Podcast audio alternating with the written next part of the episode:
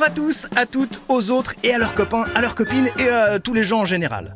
Bienvenue dans CBD, le podcast qui se situe à la première place des podcasts sur la BD. D'ailleurs, c'est pas moi qui le dis, c'est le très sérieux Institut de moi-même. Je m'appelle Sébastien Bordenave et ce n'est pas sans une certaine fébrilité que je m'apprête à déclarer ouvert le 35e épisode de CBD. Allez hop, il est ouvert. Dans cet épisode, un manga. Si j'ai craqué pour lui, c'est qu'il est drôle, lourdeau et fin à la fois, sexy dans ses personnages féminins mais aussi masculins, et qu'il se déroule dans le milieu passionnant des enquêtes criminelles. Et puis vous dire la vérité, ce manga, il est hyper classieux. Ça s'appelle Ron Kamono Hashi Deranged Détective et effectivement, ce détective du nom de Ramon Kamono Hashi est fichtrement dérangé. Alors oui, en matière de crime, c'est le meilleur. En quelques secondes, une fois arrivé sur les lieux, c'est un inspecteur Colombo puissance 10 000. En un battement de cils, il sait qui, quand, comment et pourquoi il y a eu un meurtre. Ce qui est étonnant chez ce détective, c'est qu'il a un rituel chelou. Il s'allonge près du cadavre comme pour ressentir la douleur passée de la personne assassinée et avec un tout petit peu de concentration, il résout ce qu'il y a à résoudre. Bon, ce qui est étonnant aussi, bah, c'est son nom, car Ron Kamono Hashi, eh bah, ça veut dire ornithorynque en japonais. Oui, l'auteur a dit avoir choisi ce nom parce que le détective, comme l'animal, sont plutôt solitaires. Ok.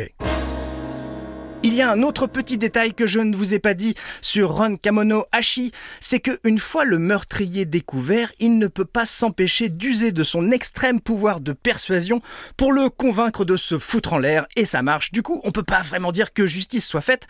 C'est pour ça que l'enquêteur est tout simplement radié.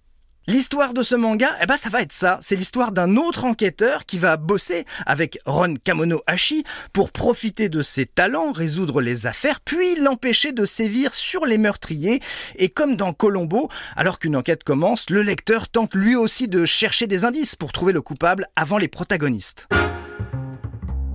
Je le confesse, assez novice en manga, cherchez pas, il n'y a pas de contrepétrie, je ne connaissais pas l'auteur qui, d'ailleurs, renseignement pris, est une autrice. Akira Amono est une méga star au Japon, c'est une mangaka formidable, elle a vendu plus de 30 millions d'exemplaires de Reborn à travers le monde.